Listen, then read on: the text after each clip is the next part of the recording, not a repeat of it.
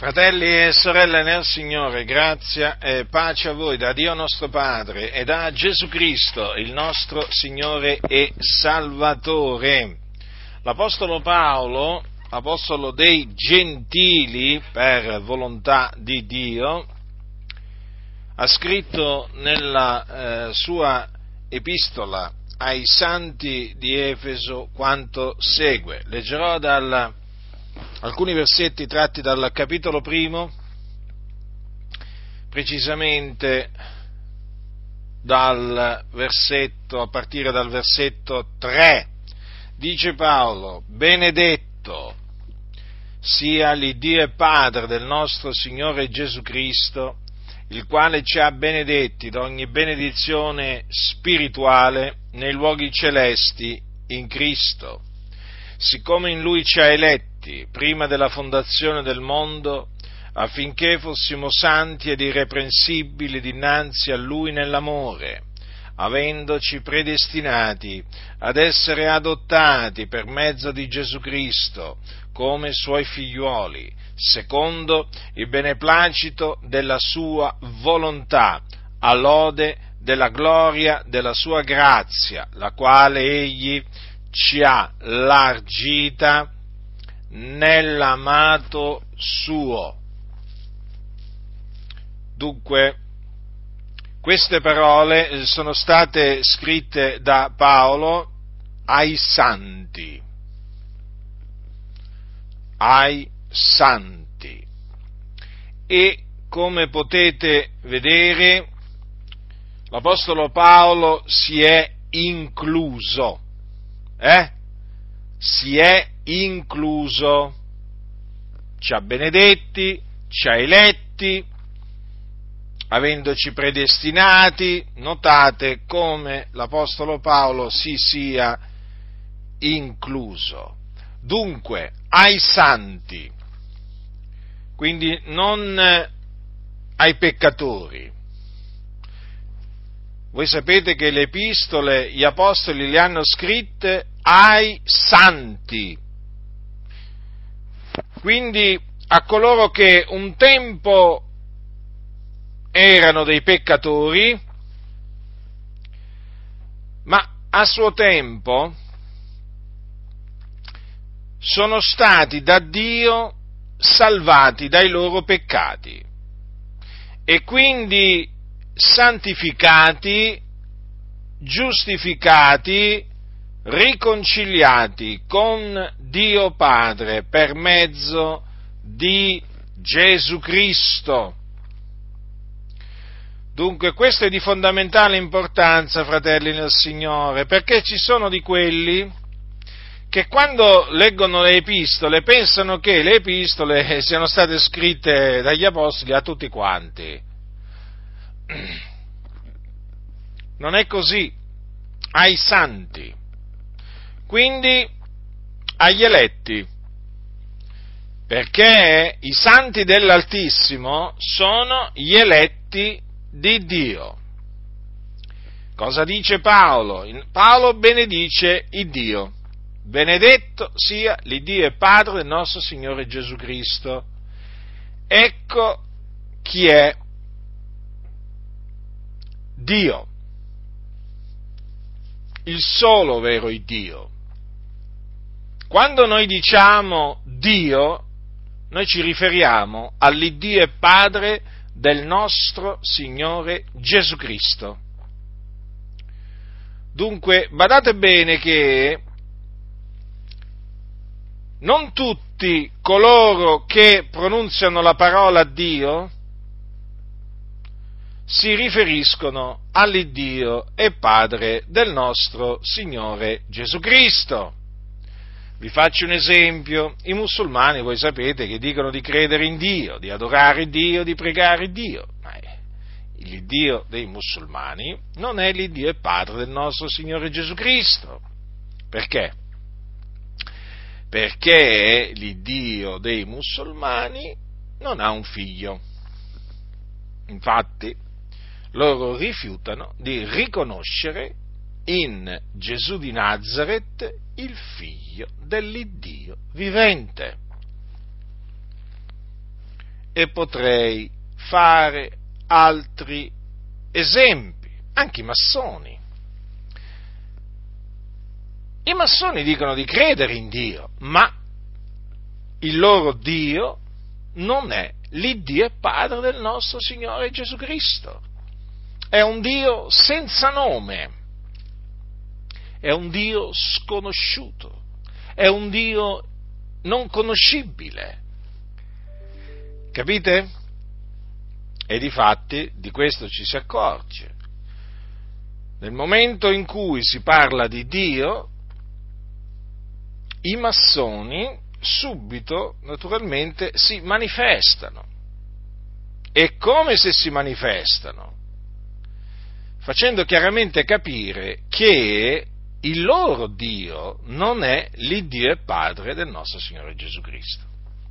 Quindi dovete stare molto attenti, fratelli, perché siccome che i massoni abbondano in mezzo alle chiese, in mezzo alle denominazioni evangeliche, eh, dovete stare molto attenti perché loro si camuffano.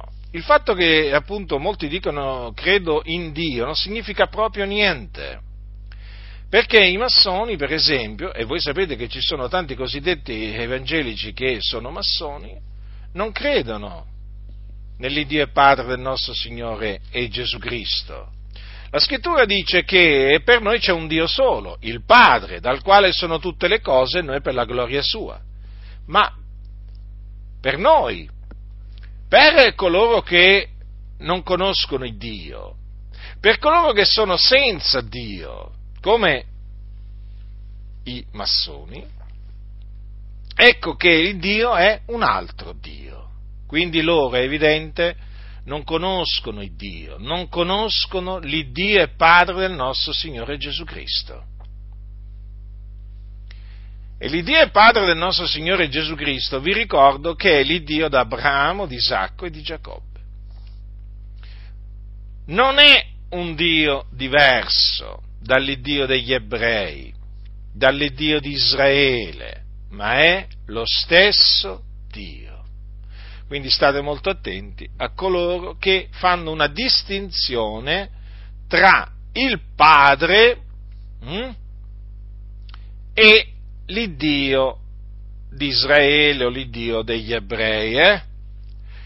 Sappiate che non c'è nessuna differenza tra il Padre del nostro Signore Gesù Cristo e l'Iddio di Israele o l'Iddio degli ebrei, perché stiamo parlando, la scrittura parla sempre dello stesso Dio e fuori di lui non v'è altro Dio. Dunque Paolo benedice l'Iddio e Padre del nostro Signore Gesù Cristo, il quale ci ha benedetti d'ogni benedizione spirituale nei luoghi celesti in Cristo. Dunque, benedizione spirituale, eh? Noi siamo stati benedetti d'ogni benedizione spirituale nei luoghi celesti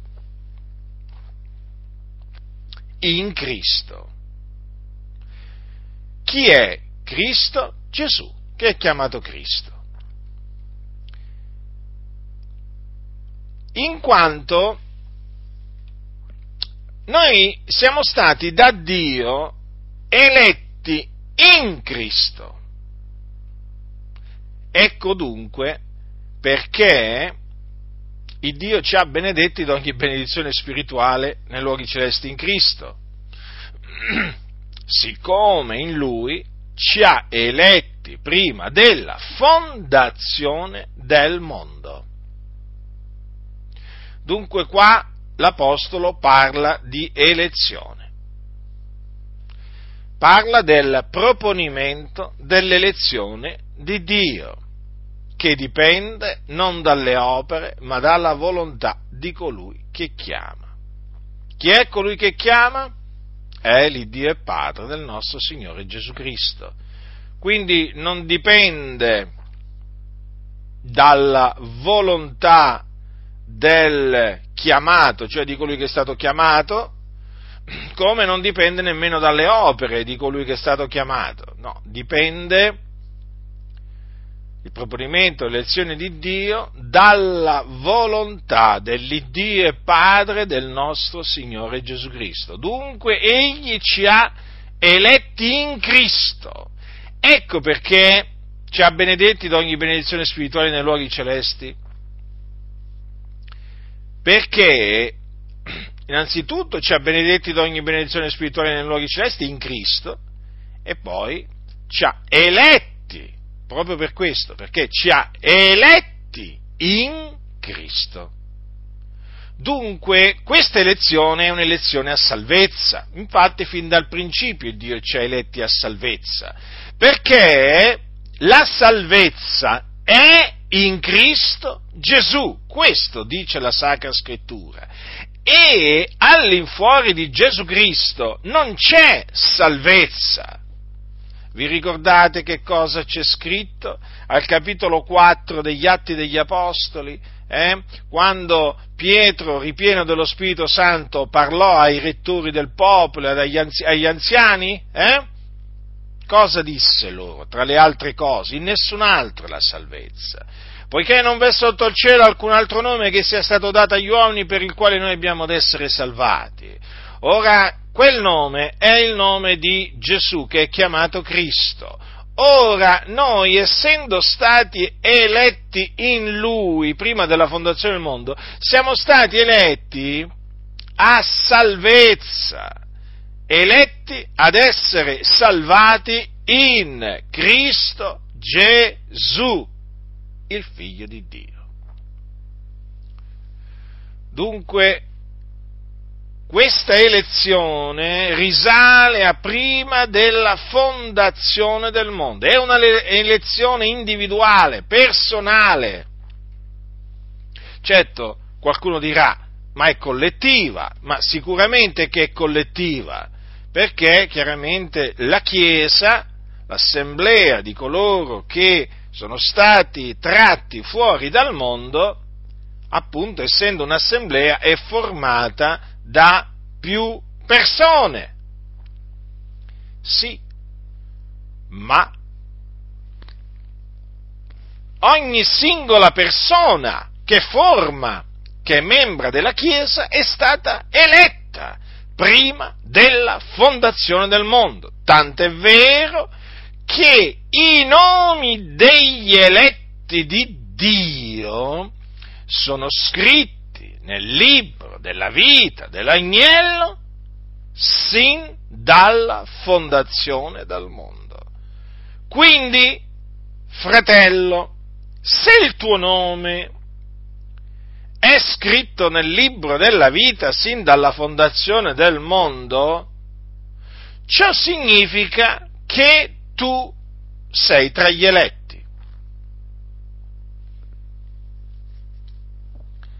Comprendi? Quindi Dio ci ha eletti in Cristo. Guardate fratelli, questo in Cristo è fondamentale. È fondamentale. La nostra elezione è in Cristo Gesù. E Cristo Gesù è il Signore, è il Salvatore Dunque ricordiamoci di questo particolare così importante, in Lui. Hm? In Lui Dio ci ha eletti prima della fondazione del mondo. Quindi, quando ancora il mondo, con tutte le cose che sono in essi, non esisteva. Ora, Fratelli nel Signore, noi siamo venuti in questo mondo, lo abbiamo trovato così e noi non sappiamo, noi non sappiamo, eh, diciamo, noi non conosciamo un altro, come dire, eh, siamo venuti in questo mondo, noi non sappiamo cosa, cosa cioè il fatto, non possiamo capire prima della fondazione del mondo, no? come facciamo a capirlo appieno? Hm? Il mondo non esisteva. eh, ancora doveva essere creato. Dio esisteva perché esiste da sempre, esisteva il figliuolo perché il figliuolo esiste da sempre, ma il mondo non esisteva. Eppure, fratelli, eh, Dio ci ha eletti in Cristo Gesù prima della fondazione del mondo, quando ancora non aveva creato il mondo. Certo, sono cose più alte dei cieli, sono cose più alte dei cieli, perché come si fa a capire appieno? Cioè, il Dio ha scritto il nostro nome nel libro della vita dell'agnello quando ancora il mondo non esisteva. Qui dice prima della fondazione del mondo. Io non comprendo appieno ciò. È qualcosa di troppo alto per me. Non posso arrivarci a capirlo appieno. Però lo credo. Lo credo perché così è scritto. E io credo in quello che è scritto. Quello che è scritto è la parola di Dio ogni scrittura è ispirata da Dio, alitata da Dio. Praticamente procede dalla bocca di Dio. E se Dio dice che in Cristo Gesù c'è eletti prima della fondazione del mondo, io ci credo e ti esorto a crederci, se ancora non ci credi, perché potresti essere ancora tra coloro che hanno creduto nell'Evangelo, ma non sanno di essere stati eletti prima della fondazione del mondo, come non lo sapevo io, sapete? Quando io ho creduto nel Signore Gesù non sapevo di essere stato eletto prima della fondazione del mondo, non lo sapevo, perché, perché, perché l'ambiente in cui sono cresciuto era contrario al proponimento dell'elezione di Dio e quindi io non ne avevo mai sentito parlare. Poi leggendo le scritture l'ho scoperto. Ho detto, ma come? Una cosa così importante, così meravigliosa, così gloriosa. E non ne parlano. Com'è possibile? Com'è possibile? Eh, perché queste comunità credono che appunto una cosa, diciamo, diametralmente opposta, cioè sostengono che non esiste questa elezione prima della fondazione del mondo fa, compiuta dal Signore. Loro insegnano questo, che si entra a far parte degli eletti, si diventa eletti quando si crede. Ma ciò è falso, perché si crede perché si è eletti o meglio perché si è stati eletti. Uno non può credere nell'Evangelo se non è stato eletto, come fa? Come fa? Come fa uno a essere salvato se non è stato innanzi, prima della fondazione del mondo, eletto a salvezza? Come fa? Vedete, fratelli del Signore, la salvezza è strettamente collegata, eh, non, si, non si può scindere dal proponimento dell'elezione di Dio. È impossibile, non si può scindere. Ora io vi ricordo che l'Apostolo Paolo dice ai Santi di Tessalonica, ma noi siamo in obbligo di rendere del continuo grazie di voi a Dio, fratelli amati dal Signore, perché Dio fin dal principio vi ha eletti a salvezza. Allora c'è un'elezione a salvezza, è questa di cui parla l'Apostolo Paolo ai Santi di Efeso. La salvezza è legata all'elezione. Eh? Quindi chi è stato salvato dal Signore è stato eletto in Cristo Gesù prima della fondazione del mondo. Può anche non saperlo, può anche non saperlo nel momento in cui crede, può anche non saperlo, come non lo sapevo io e come, eh, come naturalmente non lo sapevate nemmeno voi. Voi lo sapevate che eravate stati eletti prima della fondazione del mondo in Cristo Gesù? Lo sapevate questo? Lo sapevate che il vostro nome era stato scritto nel libro della vita fin dalla fondazione del mondo? Non credo che voi lo sapevate. Non lo sapevo neppure io. Però poi il Signore ce l'ha fatto sapere e noi gli siamo grati, non solo per averci eletti in Cristo prima della fondazione del mondo, ma anche per avercelo fatto sapere. E nel giorno, ma io vorrei dire nel momento in cui abbiamo scoperto di essere stati eletti in Cristo Gesù prima della fondazione del mondo, il nostro cuore ha esultato e non si è fermato di esultare, perché noi ancora oggi esultiamo e celebriamo e magnifichiamo il Dio. Sapete che per questo siamo chiamati fanatici? Lo sapete, vero? Mm? Siamo chiamati talebani, siamo chiamati estremisti, siamo chiamati pazzi, siamo, insomma, siamo soprannominati in tante, in tante, in tante maniere. Ah, beh, certo, poi siamo anche una setta, eh, per costoro, eh? Siamo anche una setta, ma sapete, questi non conoscono non conoscono il Dio, non intendono le scritture che possono dire di noi. Allora il nostro cuore quel, in quel momento eh, eh, ha esultato. Hm? Abbiamo provato una grande gioia, una grande gioia. Io ricordo ancora il giorno in cui investigando le scritture compresi che noi siamo stati eletti prima della fondazione del mondo. Avvenne veramente qualche cosa di meraviglioso, perché mi sentii immediatamente un nulla. Mi sentii veramente in quel momento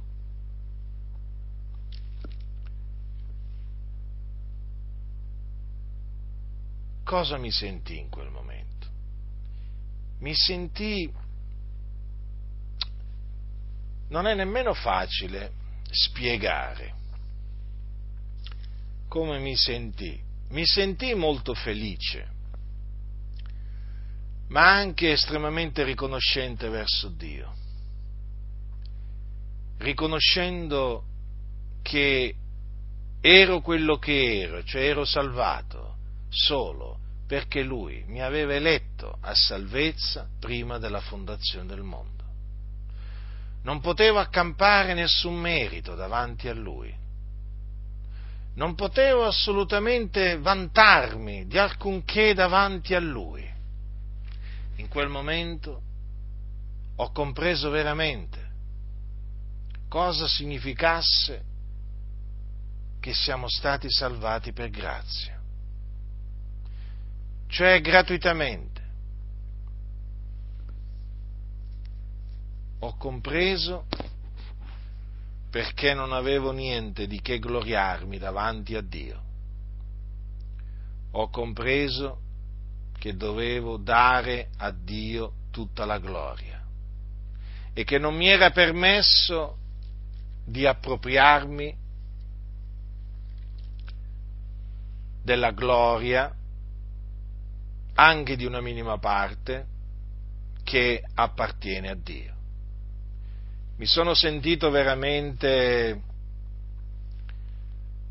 come si è sentito l'Apostolo Paolo, c'è qualcuno che alla fine deve dire, per la grazia di Dio, io sono quello che sono. Perché fino a quando credi che sei quello che sei, perché lo hai voluto tu, perché hai scelto tu il Signore, non potrai mai capire cosa significa essere quello che si è per la grazia di Dio. E non puoi capire perché la scrittura dice che siamo stati salvati per grazia. Perché essere stati salvati per grazia significa essere stati salvati per la volontà di Dio, non per la nostra volontà. Perché Dio dice, io farò grazia a chi vorrò fare grazia. Ecco dunque perché il giorno che abbiamo compreso di essere stati eletti in Cristo prima della fondazione del mondo, abbiamo detto Signore, siamo in obbligo di renderti grazie perché a te è piaciuto farci grazia in Cristo Gesù. Non meritevamo nulla. Che meritevamo noi? Meritevamo la grazia, fratelli? No. Noi meritevamo di andare all'inferno, questo meritevamo, perché eravamo peccatori, eravamo insensati, ribelli, traviati, servi di varie concupiscenze e voluttà noi veramente meritevamo la perdizione. Ecco che cosa meritevamo. Ma essendo stati eletti in Cristo prima della fondazione del mondo, è arrivato il giorno in cui il Signore, senza che noi sapessimo alcunché del proponimento dell'elezione di Dio, ci ha salvati ci ha salvati il Signore e noi gli siamo profondamente grati, veramente grati. Il Signore ci ha salvati dandoci il ravvedimento e dandoci di credere nel Signore Gesù. Perché come ha detto, come dissero gli apostoli al carceriere, quando questi gli chiese, Signori, che debbo fare io per essere salvato?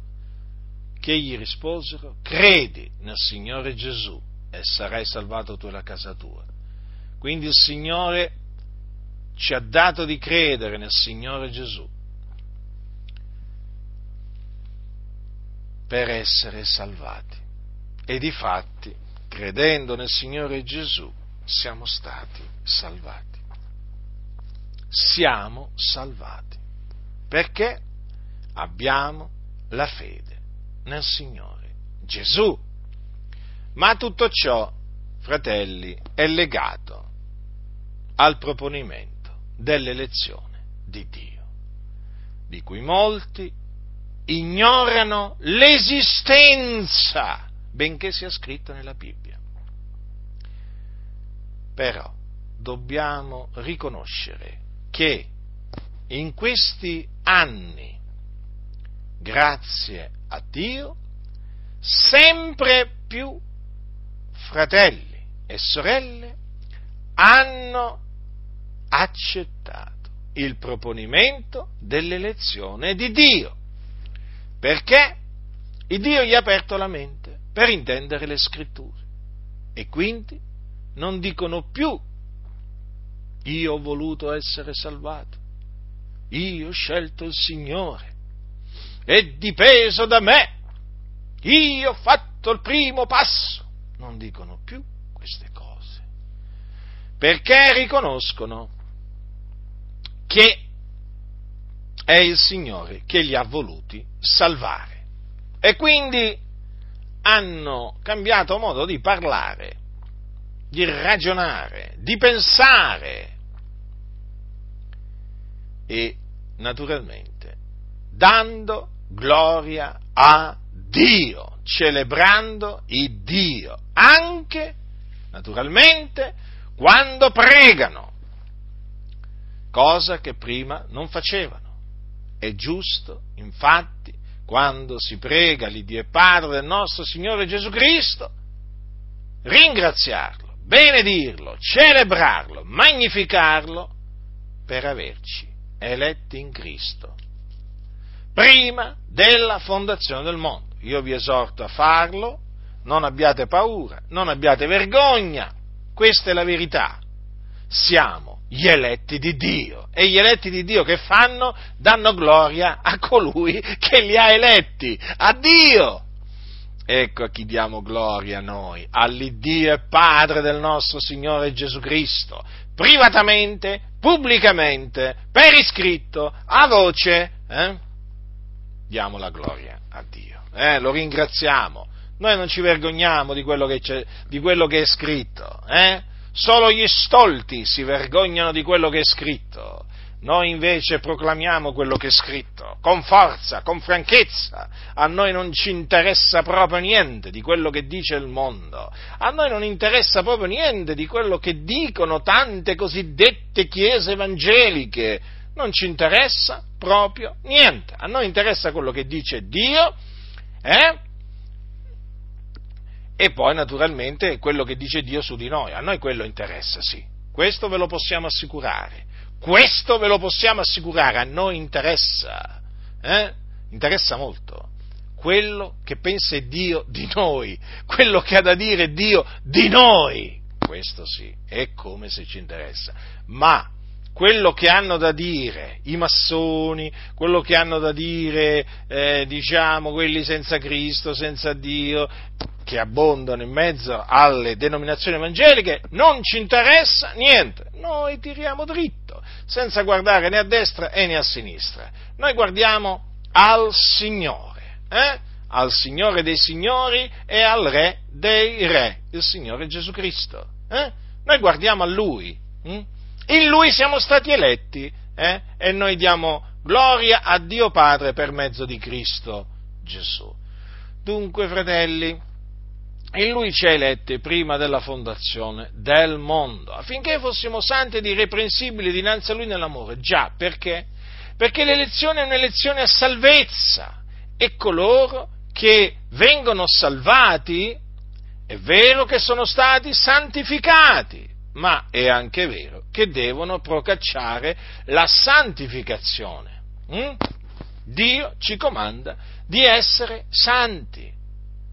Ecco perché gli eletti, gli eletti di Dio si riconoscono, si riconoscono anche da questo, dal fatto che si santificano, che procacciano la santificazione, in, quanti, in quanto sanno che sono stati eletti affinché fossero santi, quindi affinché camminassero nella santità, nel cospetto di Dio. Essi sanno che senza la santificazione nessuno vedrà il Signore e quindi procacciano la santificazione. Affinché fossimo santi ed irreprensibili dinanzi a Lui nell'amore, vedete? c'è un'altra caratteristica che contraddistingue gli eletti di Dio e che si amano e che hanno amore verso Dio e verso il popolo di Dio, ossia verso coloro che sono stati generati da Dio, verso coloro che sono nati da Dio. Ecco, loro hanno amore affinché fossimo irreprensibili dinanzi a Lui nell'amore. Infatti voi sapete, voi sapete che gli apostoli ci hanno esortato ad amarci gli uni gli altri, diletti amiamoci gli uni gli altri perché l'amore è da Dio e chiunque ama è nato da Dio e conosce Dio.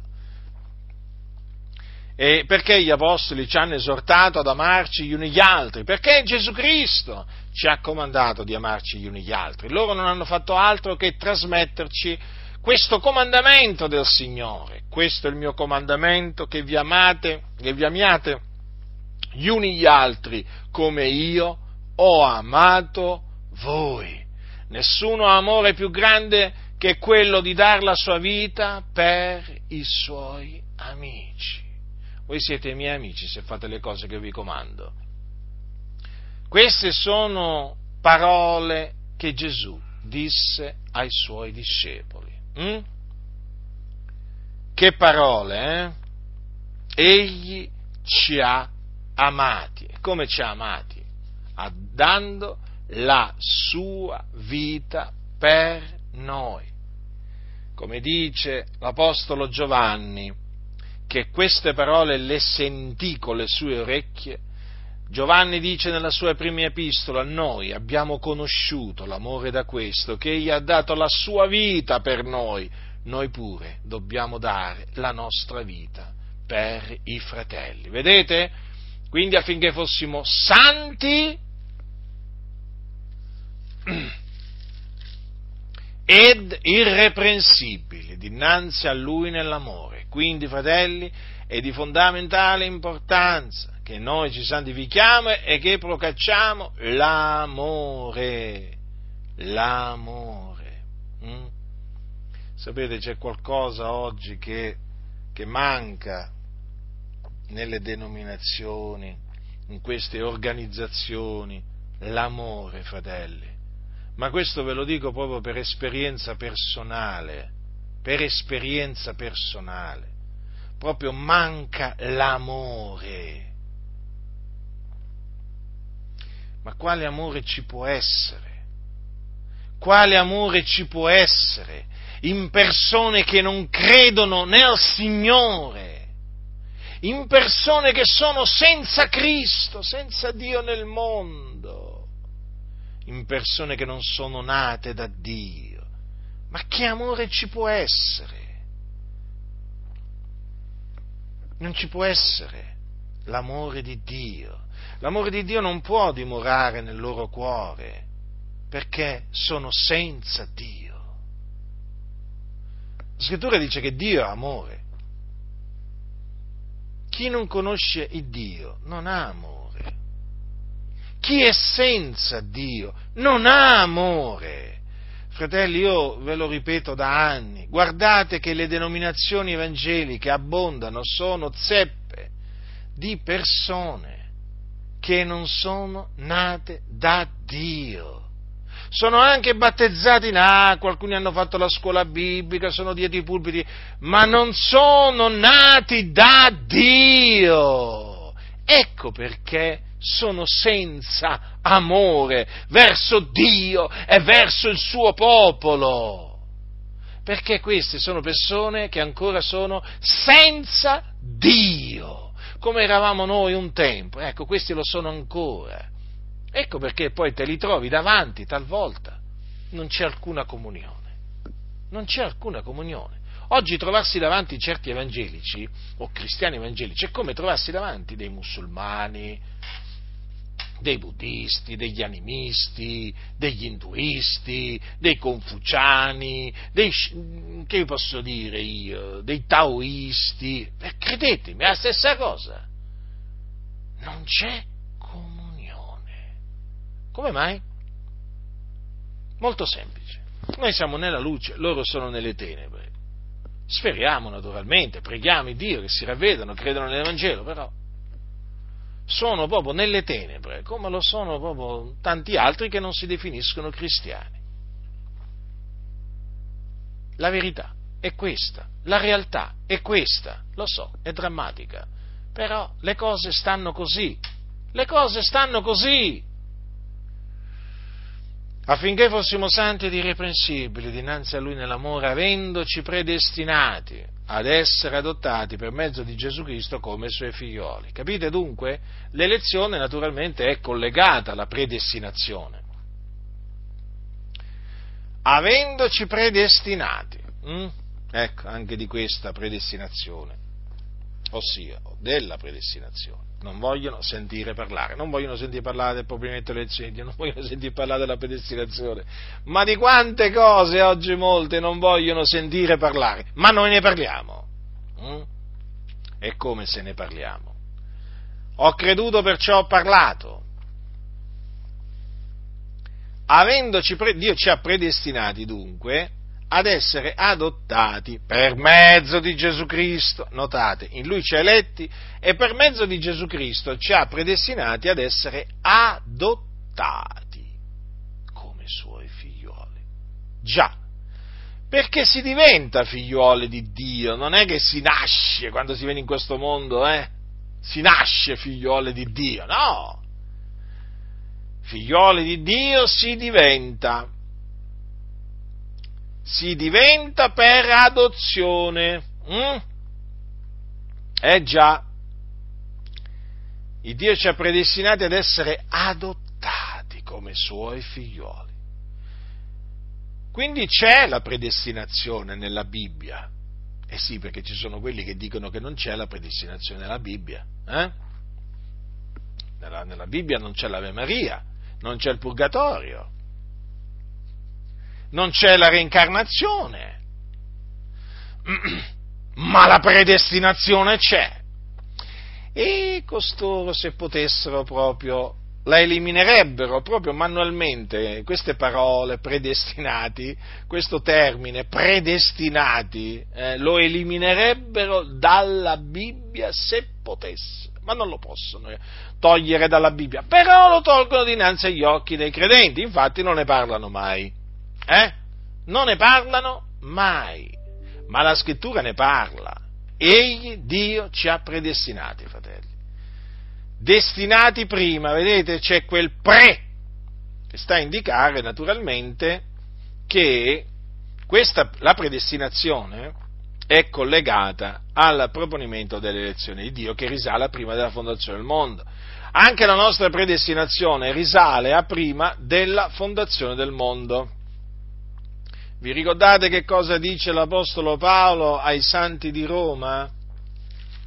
Quando al capitolo 8 dice, ormai sappiamo che tutte le cose cooperano al bene di quelli che amano il Dio, i quali sono chiamati secondo il suo proponimento, perché quelli che gli ha preconosciuti li ha pure predestinati ad essere conformi all'immagine del suo figliuolo, onde egli sia il primogenito fra molti fratelli, e quelli che ha predestinati li ha pure chiamati, e quelli che ha chiamati li ha pure giustificati, e quelli che ha giustificati li ha pure glorificati. Notate che chi sono coloro che Dio ha predestinati? Sono coloro che egli ha preconosciuti. Hm? sui quali Dio ha naturalmente riposto la loro affezione. Eh? Quelli che egli ha preconosciuti li ha pure predestinati. E quelli che ha predestinati li ha pure chiamati. Infatti noi siamo stati chiamati dal Signore. Hm? Non solo chiamati, ma anche giustificati, perché il Signore quando ci ha chiamati al ravvedimento, è avvenuto questo, che Dio ci ha dato il ravvedimento e ci ha dato di credere nel Signore Gesù Cristo e mediante la fede in Gesù siamo stati giustificati, quindi resi giusti.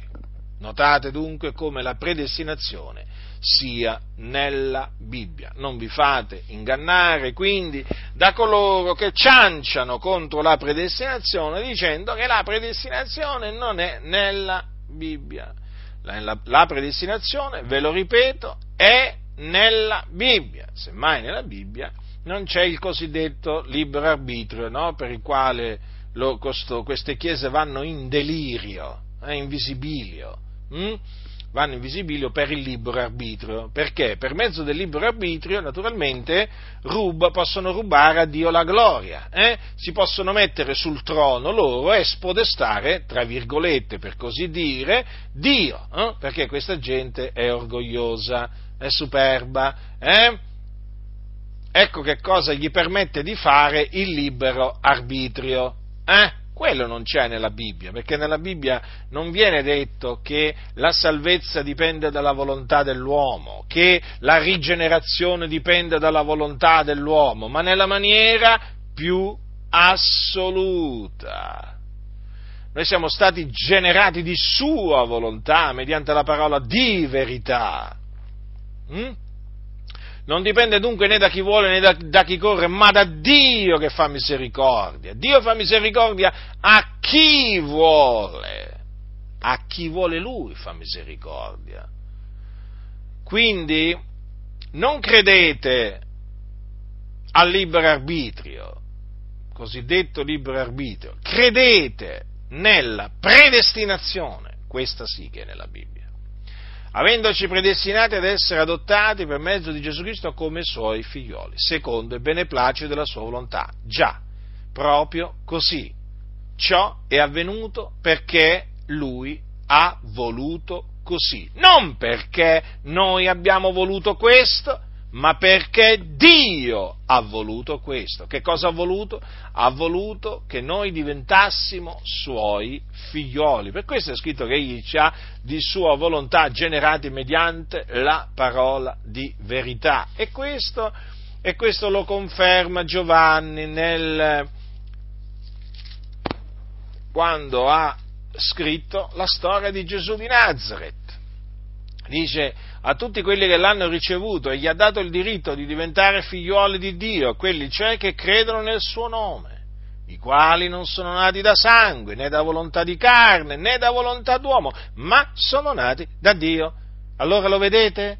Lo vedete? Noi non siamo nati da volontà d'uomo, né da volontà di carne, siamo nati da Dio appunto, quindi per volontà di Dio. Egli ci ha di sua volontà generati, eh? come, quando siamo venuti, come quando siamo stati concepiti, eh? siamo, stati, siamo, siamo, venuti in questo mondo, no? prima siamo stati naturalmente concepiti, poi chiaramente eh, diciamo, il Signore ci ha, ci ha formati no? nel seno, nel seno di, nostra, di nostra madre e poi è arrivato il giorno che ci ha tratto fuori no? dal seno di nostra eh, madre e ci ha fatto venire in questo mondo. Ma tutto questo è avvenuto per nostra volontà? Eh? È avvenuto per nostra volontà questo? O è avvenuto per volontà di Dio? È avvenuto per volontà di Dio. Eh? Quindi noi siamo venuti in questo mondo non per nostra volontà, ma perché Dio ha voluto farci venire in questo mondo e così anche siamo, eh, siamo nati da Dio perché Dio ha voluto generarci mediante la parola della buona novella, ossia mediante l'Evangelo. Eh? Sì, Dio ha voluto ciò, secondo il beneplacito della sua volontà. Anche queste parole sono tra le parole che molte chiese non vogliono neppure sentire menzionare, neppure leggere vogliono, certe, certe chiese non, non, vogliono che siano lette queste parole, perché queste parole esaltano la volontà di Dio, hm? la volontà di Dio molti non sanno che Dio ha una volontà. Pensate un po' voi. Parlano così tanto della volontà dell'uomo hm, che praticamente molte chiese ormai la volontà di Dio è come se per loro non esistesse. Avete notato che parlano sempre di questo cosiddetto libero arbitrio? Oh, ci fosse una volta che parlano della volontà di Dio. Eh, non possono e non possono, perché la volontà di Dio è sovrana, il libero arbitrio no. Siccome che loro predicano il libero arbitrio perché credono nella sovranità dell'uomo, ah non lo sapevate, questi credono nella sovranità dell'uomo, mica nella sovranità di Dio. Noi crediamo nella sovranità di Dio, questi credono nella sovranità dell'uomo. L'uomo fa tutto quello che vuole. Eh? Addirittura, addirittura arrivano a dire che il Dio si muoverà solamente quando loro gli daranno il permesso, quando l'uomo gli dà il permesso Dio si mette a operare. Capite? Cioè praticamente Dio ha le mani legate, eh? Dio ha le mani legate per costoro eh? e eh, aspetta un, un, segnale da parte del peccatore per, eh, diciamo, per salvarlo. Perché se questo segnale non arriva, Dio non può salvarlo in sostanza è l'uomo, è l'uomo peccatore che permette a Dio di salvarlo. A un certo punto non si sa perché, non si sa come possa avvenire una cosa del genere, l'uomo peccatore eh, eh, dice a Dio, Signore Dio, eccomi, sono pronto, vieni a salvarmi. Mm? Avete capito? Praticamente gli dà il lascia passare, no? una sorta di lascia passare, una sorta di, di permesso, permesso per operare, no? E senza quel permesso, eh, e Dio non può fare niente. Capite che Dio pre- proclamano costoro? Praticamente un altro Dio. Eh? C'è Ma questi la scrittura non la leggono, se la leggono non capiscono niente, perché basta solo leggere la storia di Saulo da Tarso, come il Signore lo ha salvato, ma per capire che non è che il Signore aspettò il permesso di Saulo per salvarlo. Vi risulta che fu Saulo che permise al Signore di salvarlo? Che gli dette qualche autorizzazione Saulo da Tarso a, a Gesù per, per, salva, per salvarlo? Eh?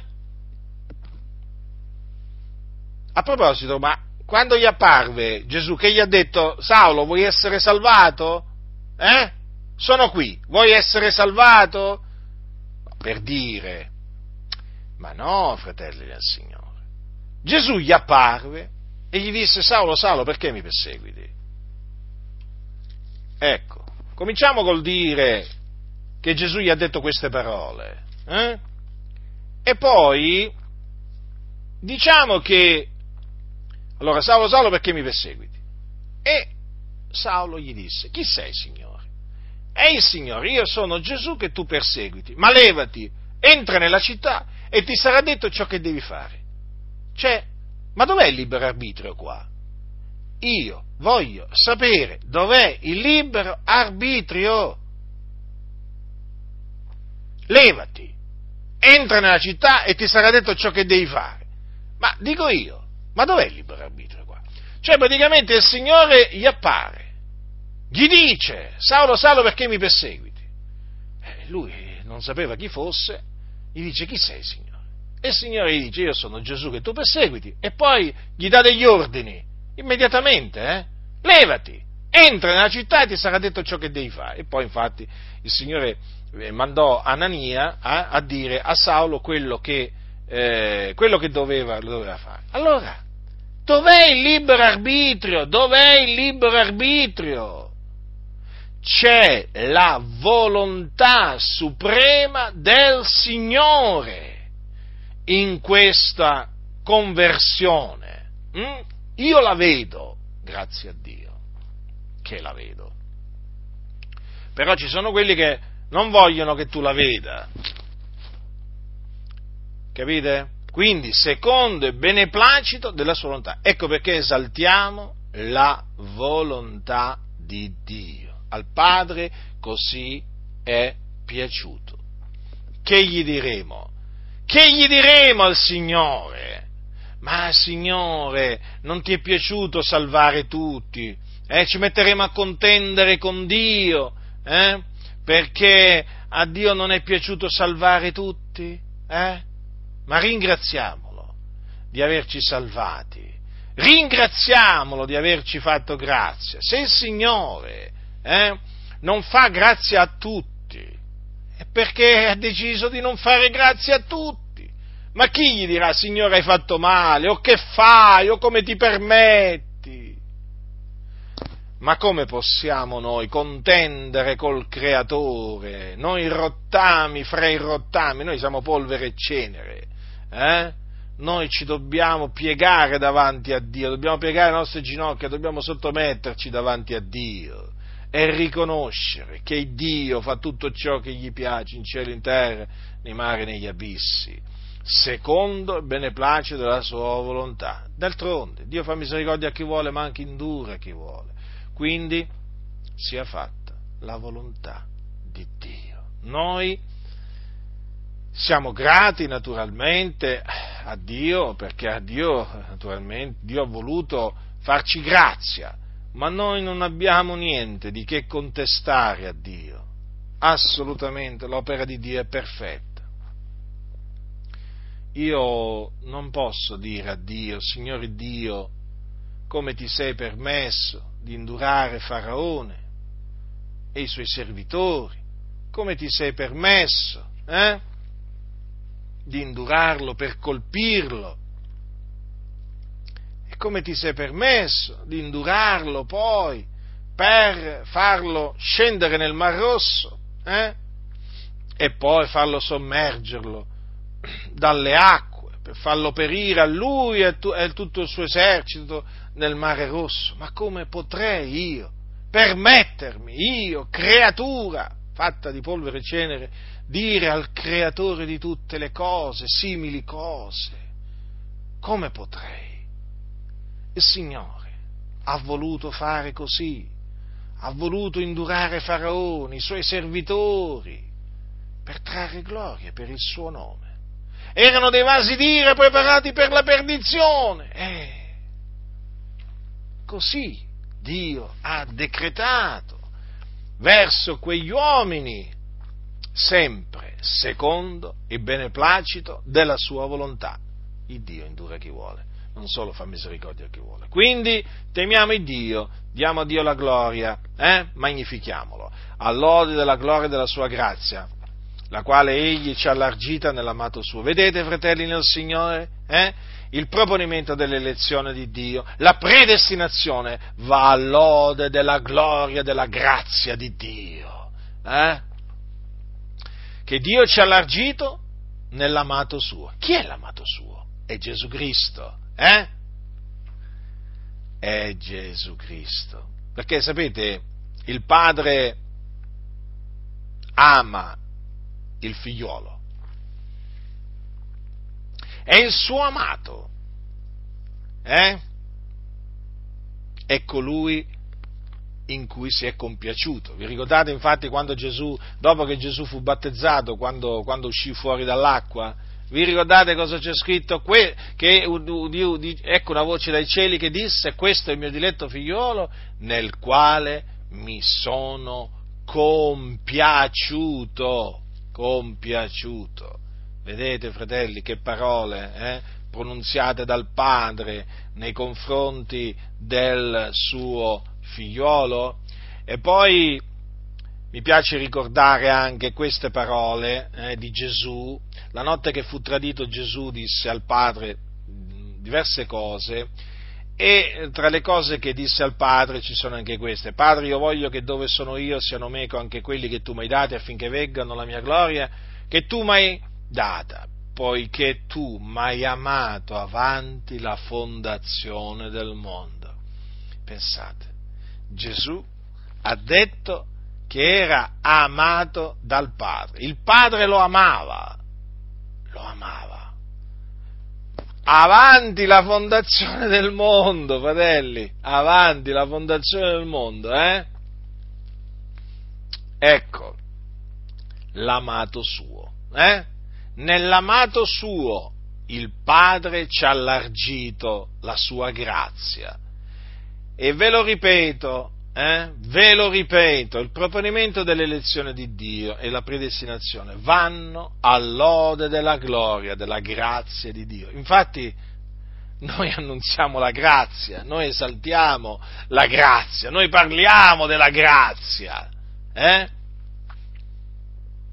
all'ode della gloria della, della grazia di Dio, la quale Egli ci ha largita nell'amato suo quindi, fratelli, perseverate nella grazia di Dio. La grazia del Signore nostro Gesù Cristo sia con tutti coloro che lo amano con purità incorrotta.